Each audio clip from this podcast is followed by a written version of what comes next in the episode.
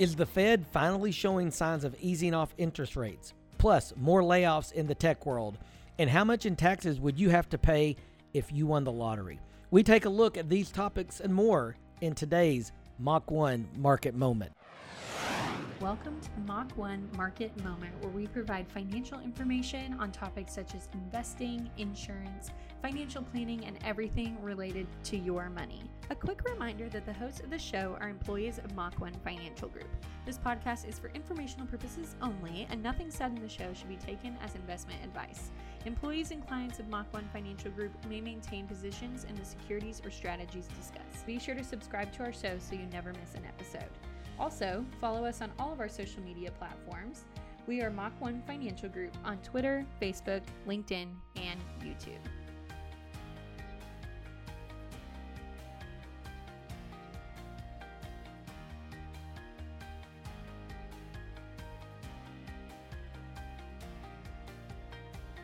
Welcome to the Mach one Market Moment, episode one hundred twenty-six. I'm Lee Mackey, sitting here today with Eli Freeman. By now, we're all aware the Fed raised interest rates by another seventy-five basis points last Wednesday. And everyone's been asking for months, when will they start tapering off those rate increases? Well, last week, Fed Chair Jay Powell said it could be soon, possibly even their next meeting. But he also said that interest rates overall may end up being higher than expected. Here's what he had to say last week. That really does become the important question we think now is is how uh, how far to go, and uh, I'll talk more about that. We think there's some ground to cover uh, but before we meet that test, and that's why we say that ongoing rate increases will be appropriate. Uh, and as I mentioned, uh, incoming data between the meetings, both the strong labor market report, but particularly the C P I report, do suggest to me uh, that we may ultimately move to higher levels than we thought at the time of the September meeting. Chairman Powell would also add that the level is still very uncertain. Also of note, the Fed released its financial stability report last week, saying that even with all of the tightening financial conditions in two thousand twenty-two, households, banks, and businesses have so far been able to adapt. So possibly some signs from the Fed that we're at a turning point. Eli, it's been a long year. What what is uh what's your opinion on rates? Where we go from here? What's in the future for the next uh, few months? Well, I'd I'd love to talk about rates, but I I do have to recognize we had a tough weekend. Not talking about rates, just talking about football. It was not very pretty. It was it was not very pretty for for everyone that's out there. Lee, Arkansas fan. You know, here at the office we've got Vol fans, Razorback fans, Cowboy fans from the Oklahoma State, um, professional Titans fans. I mean, it mm-hmm. was just it was it was a sad weekend sports wise in the Mackey household. The, the only person that was smiling in the office, if you if you know our office team, was David Lee, because Air Force won. Air Force did win. They had a big win um, over a big rival. Mm-hmm. So he he came into the office smiling. Yes. But anyway, we could talk about football the rest of the afternoon if we wanted to. Yes. But let's talk a little bit about interest rates, um, what happened last week. What What are your thoughts, Eli? I mean, it it is shocking when you look at just the history of Federal Reserve rate hikes relative to what's going on today with the amount of seventy-five basis point rate hikes. That's zero point seven five percent hikes. It, it's we're in a territory that hasn't really been seen before with this many aggressive rate hikes. And Chairman Jerome Powell seems to be referencing like it's going to keep going. Like it's possible that we put another fifty basis, maybe another seventy-five basis points here in a couple months. I mean, do you think do you think there's a chance that we'll be at seventy-five basis points again? Uh, do do I think that we'll be at, we'll add another seventy-five basis points yeah. to it? My answer is yes. I just don't think it'll all be in one mm-hmm. rate hike in, in December. Mm-hmm. Um, I think if I if my math is correct, this year, twenty twenty-two, we've added three hundred seventy-five basis points to the Fed funds rate, or three point seven five percent um, with with the various raises this year. What was interesting last Wednesday, when you know every, the the conclusion of their two day meeting, they announced that the rate hike was was happening. Immediately, I mean the the traders, Wall Street's mm-hmm. hanging on to every word that Jerome Powell says. And what was immediately released was seventy-five basis point increase. but then they quickly went to the, the minutes or the, the, the report that basically said they may be open to slowing down. Mm-hmm. The market went up, I want to say four hundred. It, it was strong. It was strong. The market went up about four hundred points, and then his press conference at one thirty. um, the, the two the th- two things that really sent the markets um, down about nine hundred from the high, so mm-hmm. they, I think the markets ended down about five hundred points that day, were basically two key points. He he basically said that we may end up being higher than we originally thought in September. The second thing was we may be higher for longer. So basically he's telling Wall Street and anybody who's listening, do not even begin to think about lowering rates at this point. Mm-hmm. Um, and so markets didn't like that. You know, I mean, growth stocks got hammered the rest of the week for the most part um, because they do they do not like the idea of higher rate hikes and for a longer period of time. So, you know, that's kind of where we're at there. Just how companies are valued. The the longer that the interest rates stay high, it's harder for companies. Just the the price of their stock to stay high, because how how the market goes out and values companies. If interest rates are higher, especially on those growth companies, they they use discounted cash flow models, big language, just to say if interest rates are higher, it's harder for them to grow and to make more money. And and so that will take down stock prices, and that's exactly what we saw. Well, and, and two, the, the next question or the, our attention now turns to December. You know, what does he do, you know, to does he spoil our Christmas fun, or does he give us a little bit of a Christmas present? Um, I think, you know, there's there's more people kind of looking at a fifty basis point hike than a seventy-five. I don't think seventy-five is completely off the table. Um, I think fifty and below, you'd get a market rally. Um, but between now and then, we got a lot of reports mm-hmm. that are going to come out. We've got more unemployment rates. We got more inflation figures starting this, this week. week. We've got the C P I report, which will be released on Thursday. Mm-hmm. The expectations are that it's going to come in around seven point nine, which is still strong, very strong. Uh, it was eight point two in September. We're down from the high of nine point one this summer. So seven point nine would be good. Now, is it going to be what everybody's hoping? Um, I don't know. I mean, I'd love for it to come in lower than that, mm-hmm. uh, which would tell you that the interest rate hikes are beginning to work. Yeah. And regardless of what the C P I number comes in at, I think it's, they're working. Mm-hmm. Okay, maybe not as fast as they would like for them to, but interest rate hikes are working. We're beginning to see it. Even here in Northwest Arkansas, where we kind of feel like we live in a bubble sometimes, we are beginning to see it. Yeah, and it's just like any any business. You make a decision, you're not going to see the effects of that decision in the first quarter that you make the decision, especially if it's a, a strategy change or an investment change. You're expecting to see those changes over a one to five year time period. It, you, nothing can be done overnight whenever something is, is large. And we're not talking about an individual business.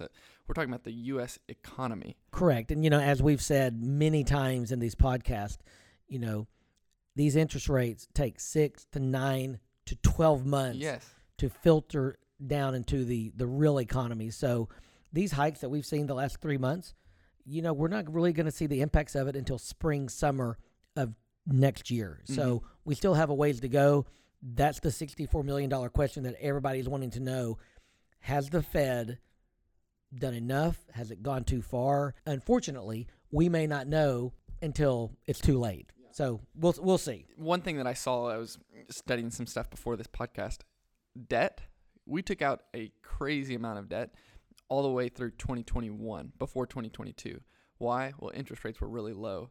That means companies right now, at least in aggregate, meaning that a lot of companies in total, have a lot more cash available from those low interest debts that they had now. Now they're not going to go out and issue debt at the seven percent plus, but we have a cushion right now for at least some of the companies with their with their debt levels. That's getting into the, the weeds of some of this stuff, but it'll be interesting to see. Now, however, Facebook and Twitter. Twitter has certainly been in the news for the last several weeks and months, obviously with Elon Musk, yes. his purchase of Twitter finally going through. But now Facebook is in the news. Uh, Facebook's parent company, Meta. Lots of layoffs are happening with two giants in the tech sector, Meta and Twitter. We'll start with Meta, which is the parent company of Facebook. The Wall Street Journal is reporting today that the parent company to Facebook will announce thousands of job cuts this week. Stock prices are up today. I, I, I looked right before we came in here, and Facebook stock price is up five percent on the news. But the guys at Yahoo Finance say don't get too optimistic just yet. Take a listen. We were just showing, too, you see Meta shares up about three percent in the pre-market. The top ticker on the Yahoo Finance platform this morning, really on the optimism that perhaps uh, Meta comes out in three months from now because of these cuts and actually makes an earnings number or, or beats street consensus. I would just say this, be, be hesitant to believe or put your trust into a company like Meta. Uh, they have shown over the past year they do not deserve the trust of investors. They have to come out here, cut these expenses, and actually deliver better results at a time where the top line is under a lot of pressure because of what's happening in the ad market. And because they're going to keep spending aggressively, too, to try and make the metaverse happen as well. Let this company prove it to you before you go all on here on, on Meta.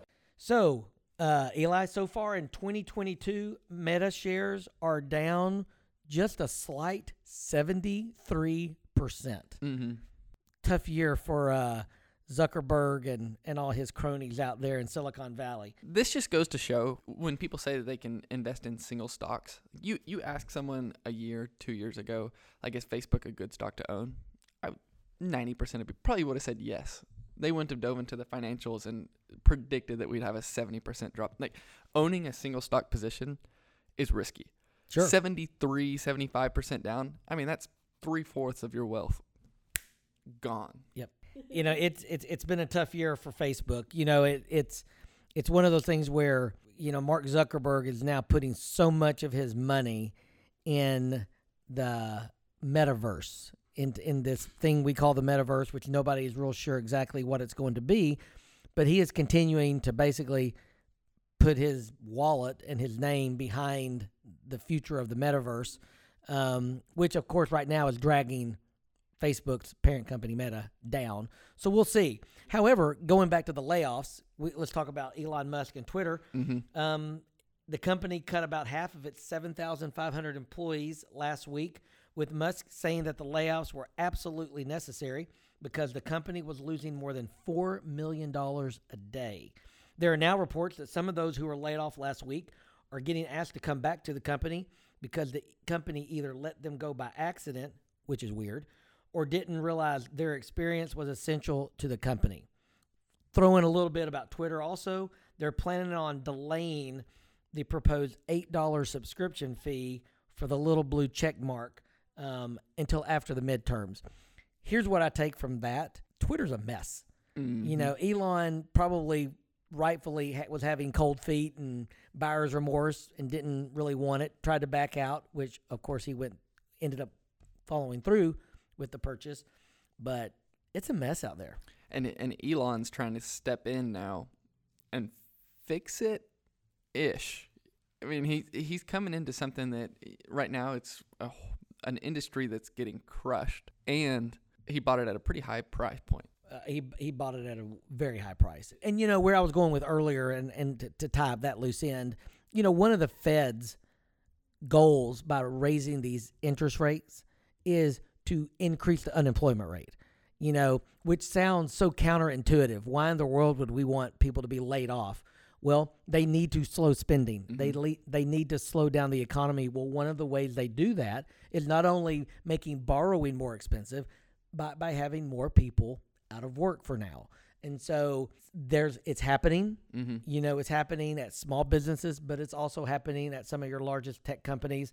And so we'll see. I mean, the next thirty days is going to be real interesting. I think the Fed's going to have some some additional information to, to, to make another decision. So we'll see. That that that's where we're hoping to get the basis point hikes to start going down. Unemployment rates start rising, inflation starts coming down, the economy starts to settle. Then then we're sitting a lot better than we are today. I think so. I think so. Okay, let's talk about something that is obviously in the news, Powerball jackpot. In case you didn't win anything this weekend on Saturday night's drawing, Eli, you have another chance of becoming an instant billionaire. No one hit the Powerball jackpot over the weekend. So, Eli, tonight, which for those listening will be last night, the drawing is going to be the largest lottery prize ever at almost two billion dollars. That's right, Eli, B billion. And while that may excite you and others, do you know who else it also excites? The government. Right now, the lump cash option, which most people elect when they win the lottery, um, the lump sum is nine hundred twenty-nine million dollars. When you start throwing in some taxes, which obviously you have to pay, the I R S will get a minimum of two hundred twenty-three million dollars. It's going to be more than that. And it's going to be a lot more than that because they only withhold at the twenty-four percent level. Well, tack on probably another ten to fifteen percent. You're looking at upwards of another two hundred million dollars. Throw in state taxes, possibly local taxes. So, you know, if you, Eli, if you were fortunate enough to win the lottery that, you know, tonight, your lump sum after taxes, so forth, probably be in the five to six hundred million dollar range. Mm-hmm. So, if you had not, if you opt for the annuitized plan, then you do get to receive the full one point nine or two million dollars paid out over thirty equal annual installments. So, at your age, by the time you're in your mid fifties, you're going to have to struggle to make ends meet after mm-hmm. the payments run out. So, it's, anyway, it's at least these numbers are so fun just to sit down at the dinner table with your significant other or with friends and just say, what what would you do? We were talking before we got on the podcast of, well, a lot of people just say, well, we'll go buy a house or buy a boat. And you're like, okay, if you do that with, say it's even a really like crazy nice ten million dollars home. Okay, what about the other four hundred ninety million dollars that you have? The, the numbers are crazy. Um, you know, somebody or somebodies will win eventually, and they will be faced with some of these decisions. Um, And it's exciting for some, but obviously, you know, you hear the horrible stories of, you know, individuals and families that it is destroyed because a lot of times people who win these lotteries are not used to the kind of money. Um, and, you know, a lot of money like this, especially in a quick period of time, can can run mm-hmm. can run um, happy families. Yeah, but th- there's some fun stuff. So our, our marketing director, Matt Hager, he puts together a list, uh, our, our show notes, and he has a you have a better chance of list. I, I like a couple of these. One, you have a better chance of getting struck by lightning, which is one in fifteen thousand three hundred. You have a better chance of becoming the U S president, which is one in thirty-two, thirty-three million. But this is the one that got me. I have a better chance of dating a supermodel. I'm not sure where, where Matt found that out, but uh, which is your one in eighty-eight thousand. Take a couple others, Eli. The one, the one I thought was really interesting was you have a better chance of getting killed by a vending machine, which is one in one hundred twelve. One million. In one hundred twelve million. Yes. So bottom line is, run away from vending machines. Run away from vending machines. The likelihood of you winning the lottery tonight, last night, is pretty slim. Mm-hmm. You do have to buy a ticket in order to win. Yeah. Um, the likelihood of me buying a ticket tonight, fairly high. If you win, will you come to work tomorrow? That is the question. Folks, we've enjoyed having Eli here at the office. Um, anyway, it, it'll be fun. Somebody, somebody's going to win sometime, but anyway. All right, anything else you want to add, Eli? Anything else that's going on in the in the business world, in the, in the financial markets that we need to enlighten our listeners on? And nothing crazy except that I, I should have a niece by the end of this week. So it, praying for that, excited about that. Have a, another one come and join in our family. Congratulations, and yes. um, we'll be opening up a five twenty-nine plan for her soon to get her ready for college in a few years. Yes. But um, no, as we do every week, um, everyone, we like to leave our listeners with a thought of the day. This week's thought of the day is from Brian Koslow. Forget the lottery, bet on yourself instead. That we can control, mm-hmm. right? We can control our actions, our attitudes, things that we do on a daily basis. So Brian Koslow said it the best. Forget the lottery. Bet on yourself instead. All right, Eli, uh, until next week, we'll say goodbye to everyone now. Thank you to everyone for listening to this week's podcast, and we look forward to you joining us next week on Mach one's Market Moment.